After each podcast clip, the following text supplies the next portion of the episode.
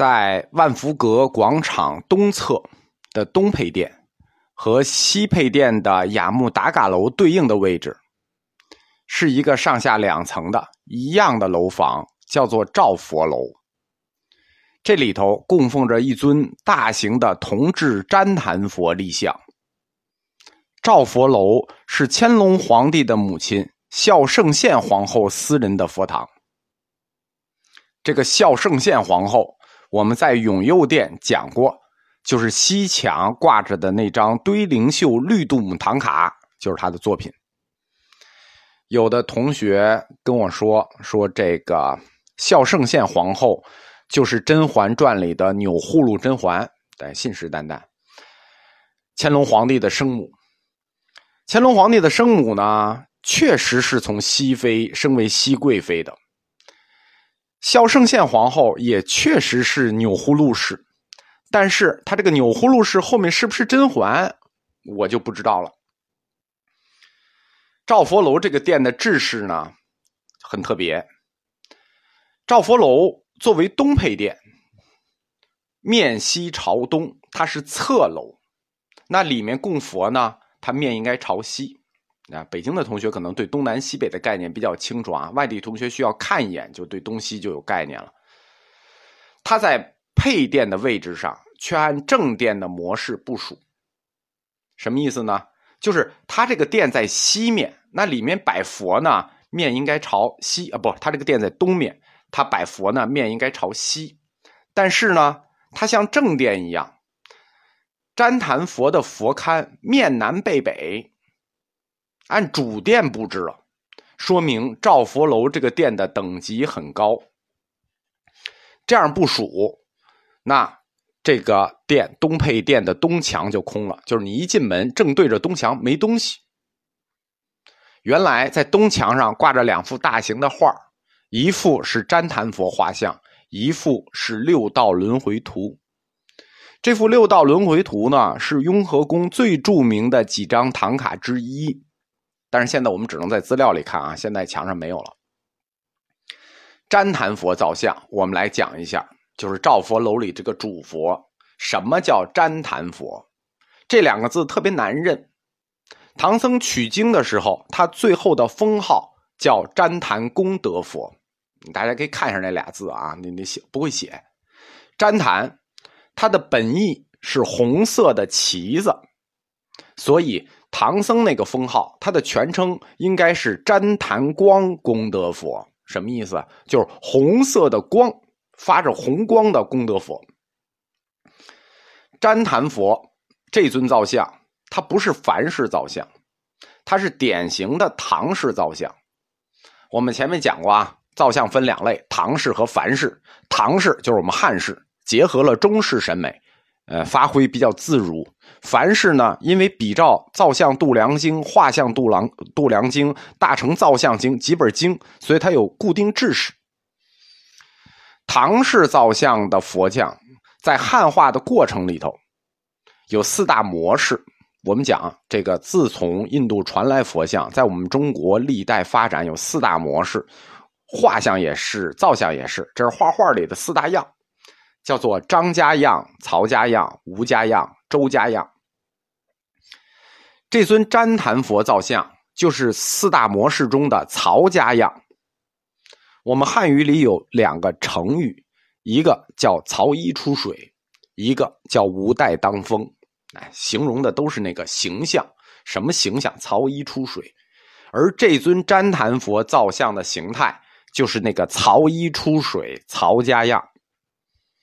什么是曹衣出水曹家样呢？就是这个佛像的衣服非常轻薄，它紧紧贴在身上，你都能看见，都贴贴着。那无带当风是那袖子特别大，灌的跟风似的，胖胖的。而这种呢，就是所有的衣服都紧贴着，好像这个人刚从水里出来，然后这衣服都扒着，而且衣服上呢还显示出一圈一圈的水波纹，这个就是曹衣出水曹家样。我在佛教艺术里头讲过大乘艺术三流，就是大乘艺术分三流。我们以前一直认为啊，中国的这个曹衣出水造像风格属于大乘佛教中的犍陀罗艺术，就是说它受到了犍陀罗艺术的影响。这个犍陀罗艺术呢，就是古印度艺术加上希腊艺术的一种混合艺术风格。就是换句话说，我们以前认为中国的曹衣出水的造像和画像是受到了希腊化风格的影响，一直是这么看的。但现在也就错了，这个已经被近年的研究被推翻了。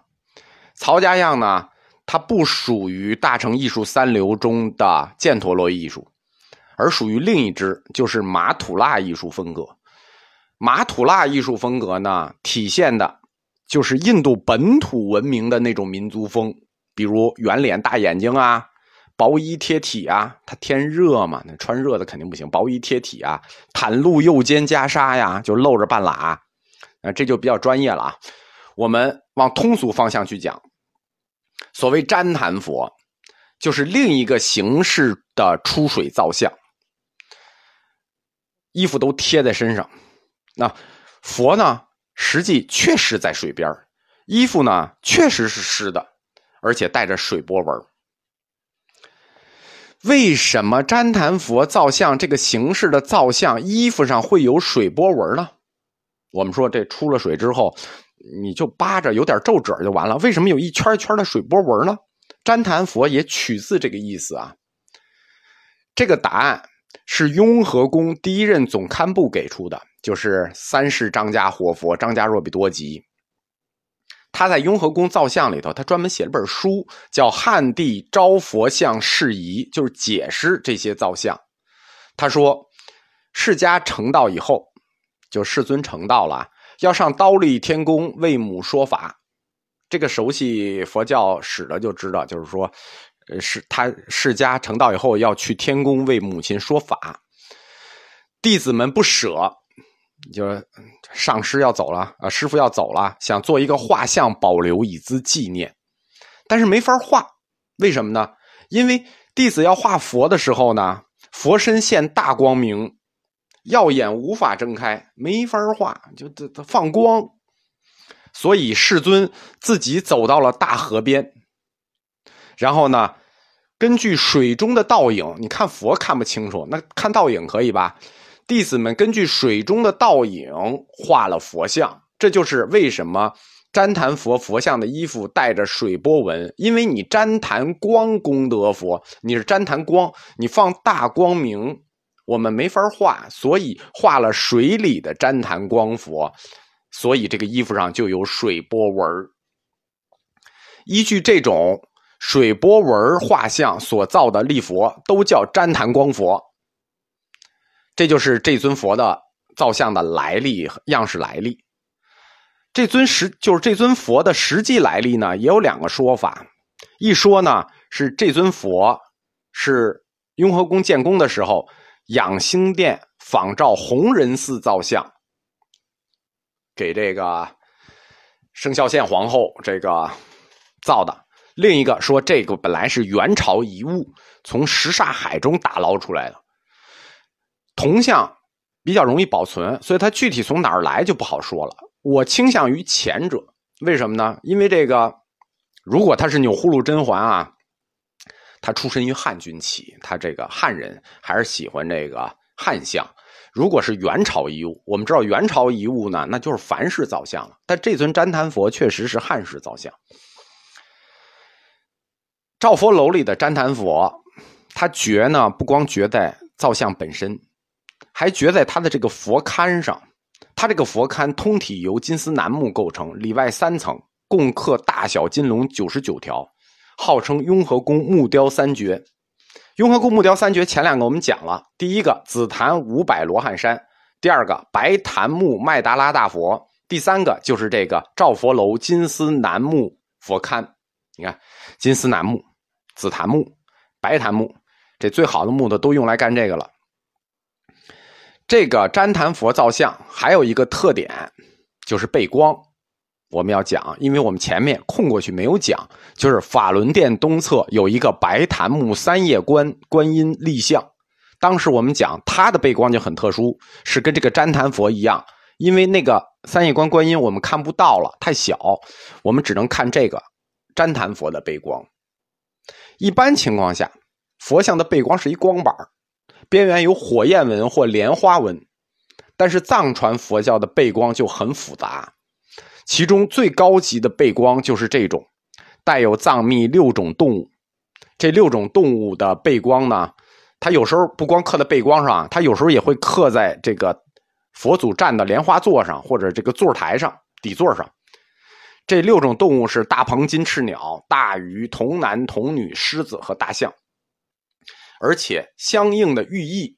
在造像度量经上都已经给出来了，叫大鹏，慈悲之相，就是大鹏鸟显慈悲；这个大鱼显保护之相，龙女显救度之相，童男显资福之相，狮子显自在之相，象王显善施之相。那这六种动物都在，叫六拿具。这个拿字啊，是是日本人给我们定的。